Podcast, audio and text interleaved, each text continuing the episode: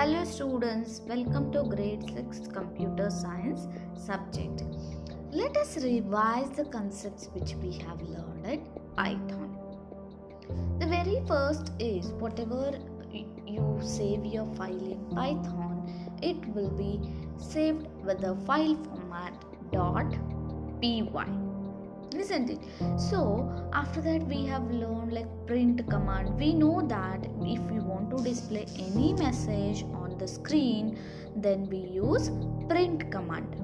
You can display messages you can display the uh, string you can display the variables on screen by using print command if you want to display any message then you will be including it inside the double quotations and variables can be printed directly without any quotation mark.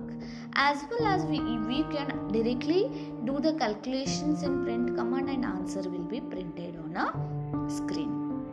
Then we have learned the writing comments in python. A python command can include comments uh, that are meant to help someone else understand your code. They are ignored by the Python interpreter. Means these lines you will be writing for yourself or the person who is referring your file. By looking at the comments, anybody can understand what is written on that line. Comments are always starting with hashtag that is hash and followed by your comment. And idle or python interpreter will ignore executing these comments. Then we have learned about variables.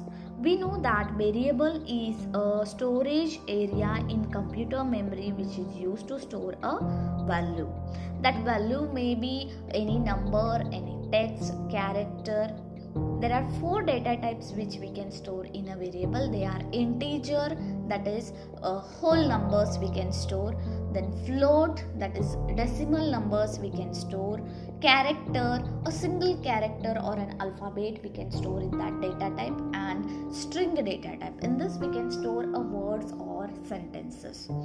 There are some rules for creating variables that we have learned. They are a variable name must contain or can contain alphabets A to Z, 0 to 9 numbers, or underscore. Only this special character is allowed, other than underscore, no any special character is allowed in a variable name. Then the second rule is the variable name must start with an alphabet or underscore. Followed by numbers is allowed, but at the beginning, the very first letter of your variable must be an alphabet or underscore. Then the third rule is Python is a case sensitive language. That is a variable written in small letter or a variable written in capital letter will be considered as different variables in Python. In the next session, we will again revise the concepts which we have learned till now. Till then, bye.